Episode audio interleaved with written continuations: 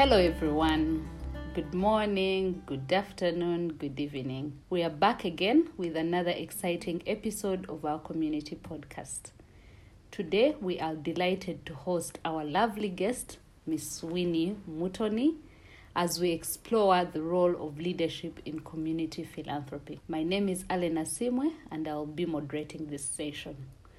Winnie, kindly tell us about yourself. Hello, everyone. Uh, well, good morning, good afternoon, good evening, depending on where you are. Hmm. Thanks, Alan, for having me here today.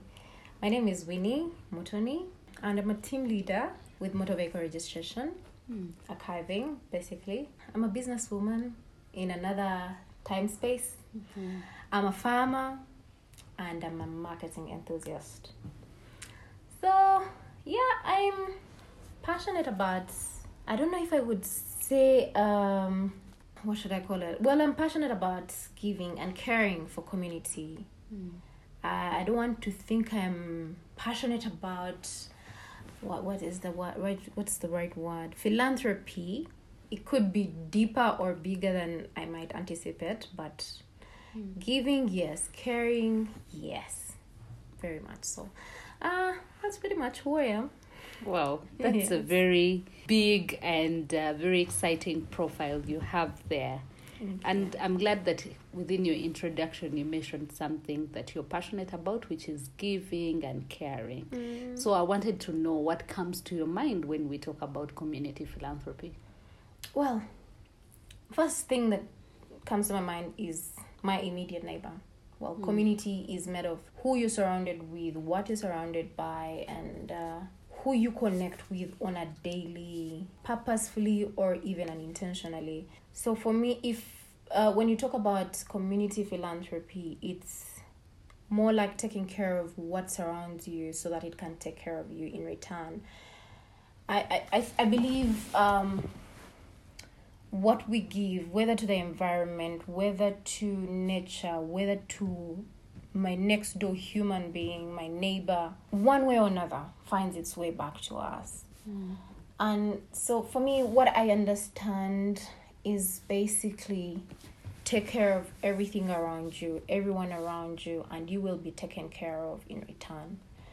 I believe what goes out of your hand comes back twofold or even sevenfold. So the more we give, the more we take care of what's outside of us, the more we actually take care of what is inside of us. Cause I don't know, I don't, I don't know if everyone actually gets the same satisfaction or draws the same satisfaction I get from occasional giving. I, let me let me be realistic about it. It's not an everyday thing, but where mm. I have the chance, I actually take it up. Like it, there's that deeper satisfaction of it does no one has to say thank you but seeing someone else smile seeing something else change in someone's life or even just nature there's that satisfaction that is drawn from it so for me it's take care of what's around you and you're you're taken care of indirectly Wow.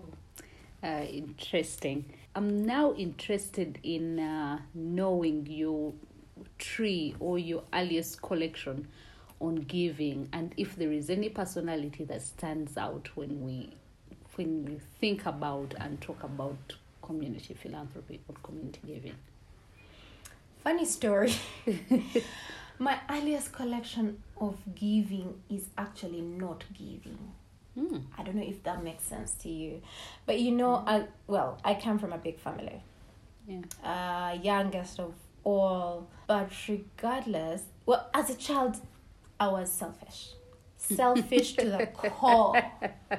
To the core. Unnecessarily selfish. Being the last born, everyone's attention is sort of on you. Every adult's attention, anyway, is on you. And all your siblings are looking out how do we benefit from, you know, the favor the youngest mm. has. And funny thing, yes, you have these small privileges, small favors you get from everyone around you as the way of showing love in the smallest way we knew how. So you have small tokens, extra meals, extra meats, you know? and so there's this random day I have pancakes Ugandans know kabaragara, not English pancakes, kabaragara. So uh they are as many as they could be, but I couldn't share with my sister. I could not share with my sister. So they let me have it. Once I was done, everyone else got a different share, and no one gave me a taste of their pancakes. that feeling has never left my life to this edge. I know. I told you it was a funny story. The fact that I remember the pain of me watching everyone eat, and you know, there's something about communal eating. Once everyone is eating, so- somehow mm. it's more merry. It's it's it's more satisfying than mm. when you're eating and actually enjoying by yourself. So every time, so it started there. Every time I would remember that the pain or the how my I felt in my gut when everyone else was enjoying their kabaragala after I'd finished mine and refusing to share. The feeling sucked. Excuse my English. It- it's just not for a child. I don't even think about it as an as an adult. Mm-hmm. But then again, I've also learned that once you've tested, or well, I don't want to call it tested, but I, ideally it is what it is. If you've known what it means to lack at a certain stage, then you appreciate once you have a little, and you also appreciate those that lack in the moments where you actually don't. And if someone, if I'd gotten a chance, probably in the days that I lacked, for someone to passionately or to actually just desire to help me or extend a hand to me, it would have gone a long, long way. So once I remember those days where I was able to actually understand the reason as to why I lacked and what I lacked and the essence of what exactly I lacked, I want to cover that gap for whoever I know I can help. So if I understand where your issue is, you wouldn't I believe I don't think someone needs to ask for you to extend a hand. For as long as you see a challenge, someone has a challenge, and you are in a position where you can help, by all means. So for me, actually, philanthropy does not involve asking. I shouldn't be able to. Well, in an ideal situation, people shouldn't be asking. In ideal situations, those who have a little more should extend a hand to those that don't have at all. So yeah, yeah, that's that. Well, that's what comes to my mind. It's Okay. my recollection. I would like, if you allow me, to pick up from the point of uh, communal eating, which is something that you mentioned. And I also take note that communal eating has been a practice within most African societies and communities. Um, just wondering then if it has been a practice within our communities, then what role do leaders have within society to cultivate a culture of giving? Um, leaders have a very big role to play. Mm. And uh, I love it. yes, originally in African setting, it's a communal eating. One, it helps you, well, in family settings, it helps you know which child is picky while they eat. What do they enjoy most? What don't they like? What are they allergic to? What don't you know? It helps you understand your people on a more personal. You know, there's an intimacy to food. Mm. There's a deeper intimacy to eating together. You, it's quite personal, but yet if you look at it with a keen eye, or say, um, let me just look at it in a family setting. If you are the mother, if you are the father, caregiver, whoever it is, grandmother, and you're serving children, first we're sharing from a platter maybe, or even different plates, but sitting probably in a circular setting. And it helps you understand the emotions your children have. Hmm. For some reason, once you're sad, even with food, there's some, if you're keen, this takes particular keen. you're keen to understand okay, is she really okay? Is my child really okay? Is my grandchild okay? Why aren't they liking this food today? Is the salt too much? People give off too much information, probably even una- caught unaware, while they're enjoying something. Hmm. So it's the setting. First of all, already food just brings people together. Let's just put that out there. Yeah. But then it also gives people a level of comfort where they can express themselves verbally, body language wise, or just facial expressions. So that way, mothers in this case, grandmothers, fathers, other leadership roles that we're looking at.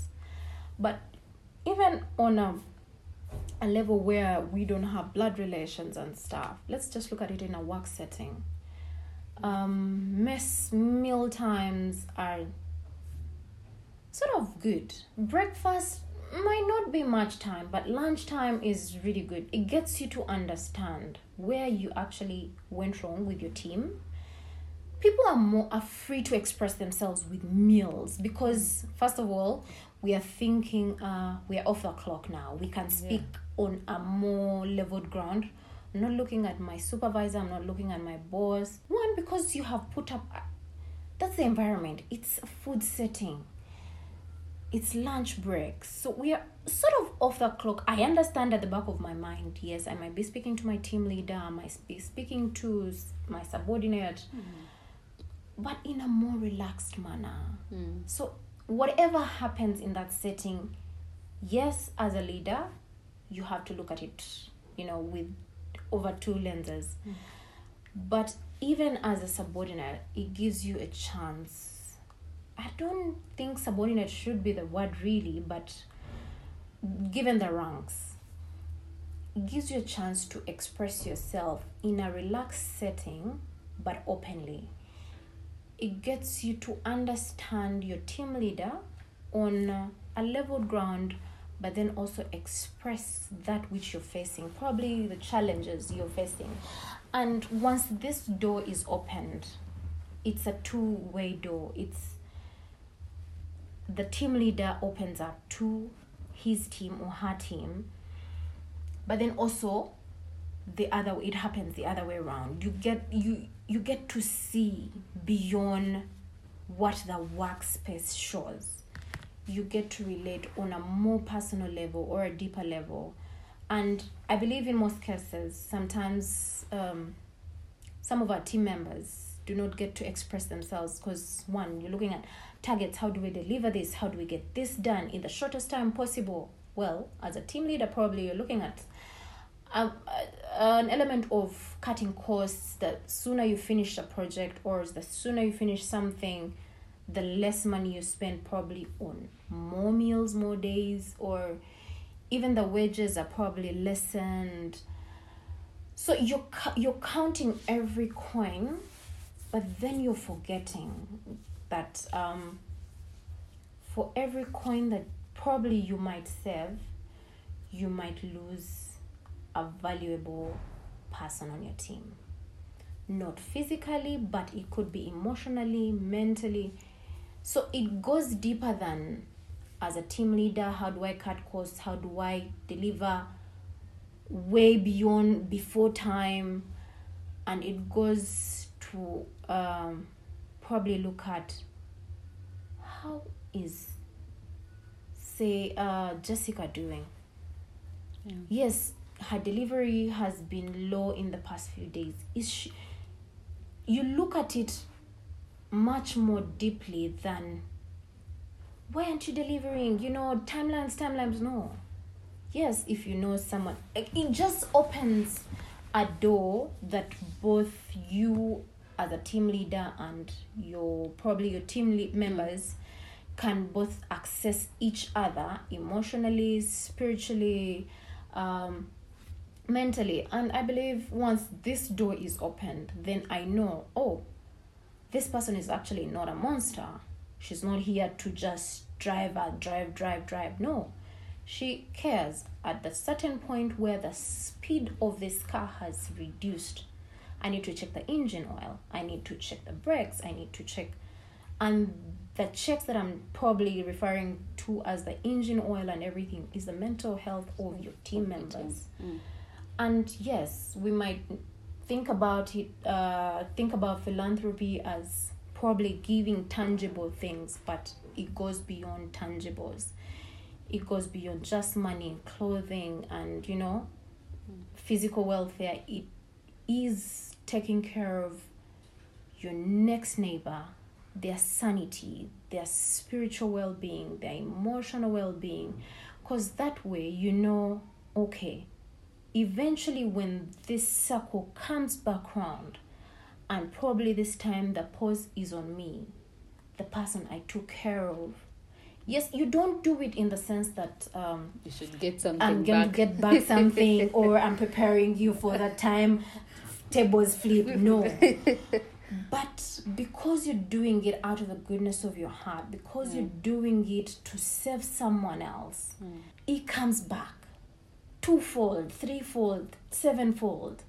So every time an act of kindness, it's more or less a deposit in the bank. Mm. you're not it's not going to be a flat rate. It's going to come back with profit. So you might take care of one person who'll take care of another person who'll take so it's a trickle down effect. It has a trickle down effect to it. So before you know it you have spread out Mm. one person's kindness i believe can just change a whole community with one person reaching another and another and another. Before you know it it's a whole tree that has such wide branches. So yeah. Which is flourishing with Exactly, you flowers, with with Now- with green leaves. you understand this thing it's so many things, and Yes. and I'm glad that you you you mentioned there's something that I I, I picked onto as you you were talking, especially at the point where you said that giving shouldn't look at the material and tangible elements to it. Uh, at Civsos, we believe there is something that we believe in that uh, giving is in three T's, and that is talent, time, and treasure. Treasure can be resources. Time is it's the time that you Yes. commit to. You mentioned that when you're having your intimate lunch sessions, it's the time that you get to notice your colleagues and understand their needs, understand what they require, understand what they are going through. You're providing time. I mean, talent. Uh, we've seen so many. I mean, again, going back to the example that you used of colleagues in a workspace, uh, they're giving of their talent. Everyone comes to a workplace with a different skill set that they offer, uh, a project or whatever work that they're doing, and that is also giving. At this point, I wanted to to find out from you if there are any infrastructures or things that community leaders have to do uh, to be able to encourage a culture of giving but also i mean other leaders to learn from you given your past experiences with giving. I know that you also mentioned that your experience on giving was from the other side of you not giving. Yeah. so what are the things that you know leaders community leaders and other people need to do to be able to encourage the act of giving within their societies. Is there like a manuscript for example of what it requires to be the best leader who can encourage you know give but also you know encourage people to be able to respond? Um, I, I don't think there's a particular manuscript that mm. if you don't follow this, then you're going the wrong way. It's just the same way you look at it. Uh, yes, there's protein, but then they're different. You can get protein from different way. I mean, different meals. You get protein from milk, but you'll get protein from beans. You'll get protein from meat, mm. and still get the same from peas. Mm. So I don't think there's one way to this okay there's just so many to it but as leaders it's best you take the forefront. Mm. It's best you're at the forefront. That way we don't think oh they're pushing us to do this they're advising us to do this and yet they stand on the sidelines. Mm. So you cannot speak to what you have not practiced. You cannot speak to what you are not passionate about. There's something about doing things. There's something particularly about extending a hand to the next person. There's that deeper satisfaction. I know sometimes all of us, I'm sure, go through it, and there's an element of emptiness, and you're trying to find out what can I do. Yes, for Christians, uh, going to a moment, probably days of fasting and prayer, and it is absolutely good. But then there are times when the call is actually to go out there and give yourself. And uh, giving yourself might be your time because it is the most valuable thing you have. And that's where we hear people saying, Oh, I got so busy. And for someone in need, that sounds like the bougiest thing someone could ever say. You're out of touch with everyone else. And let's not get it wrong. Yes, you are busy. But in your busy schedule, can you acknowledge, can you take some time to acknowledge someone else is going through something hard? Someone, you could actually be someone's source of healing or even a jump start for someone else. Just not with time, it doesn't necessarily mean you have to sit down with a random Winnie and give a whole hour of your time. No. Pick up a mm. phone, make a three minute call. Mm. That goes a long way. For someone who understands how busy your schedule is, mm. that goes a long, long way. And for me, if it is my money that I value, I probably am looking at it from a spiritual point of view, if you might call it, or a religious point of view. The Bible probably tells me, uh, give to Caesar what belongs to Caesar and to uh, God what belongs to God. Of course, I will not find God physically and give him, oh dear God, thank you. No. If You God give has to his people. Yes. And if He has blessed me, there's surely a reason, and that reason is to bless someone else. That is with my money. But I might not have money. I might have clothes, clothes that I no longer use. Good condition, they don't have to be torn. I will give that which I have. I will give that which I love. I will give that which I can. But for as long as I give. Now, not out of, I believe it shouldn't be out of obligation do it because someone else's smile matters as well. That way, honor it. I'm telling you, this thing about giving, it's just banking. You're keeping for yourself. That day when you don't believe someone can randomly make you happy, you will cash in that check. someone would randomly make you happy and you're like, wow, kindness still exists. You're forgetting. You You've extended the same kindness to someone else. And that's a beauty about doing things out of the goodness of your heart. You're not waiting to collect. However, when you need it the most, it comes back to you. Wow, I I wish this conversation would would, would yeah would yeah. would go on longer. But as we wrap up, Winnie, um, so given your experience a- as a giver, as a receiver, as someone who has interacted a lot with teens and communities, uh, is there a particular hmm, a particular thing that that leaders usually rally to or that communities rally to when it comes to to giving? And as and as you share that i will request that you also share your your last call of action or something that you want our listeners out there to to to take note of I, I believe, well, particularly in our community here in Uganda, yes, there's always something leaders always run to. And, well, in a way, it's good, but in a way, it's a bit imbalanced or unbalanced. Yes, we run to uh, support a girl child, support a girl child, one way or another, with your time, advice, knowledge, sanitary. Um, it's brilliant. It is beautiful. Yes, girls are challenged, particularly in this part of the world. But they are challenged because, in my opinion, the boys have been left out in the fight. The guys, the gentlemen have been left out in the fight. The fathers are excluded in the fight. Not necessarily that they're actually excluded, they are not invited to the forefront of the fight. That is one way of looking at it. But then again, we look at the element of fighting or giving to those in schools. How about those who don't have the privilege of going to school? How about those that are staying home? Not that they wouldn't want to go to school, they're just unfortunate that way that they can't afford to go to school. Have we looked at how we can help them?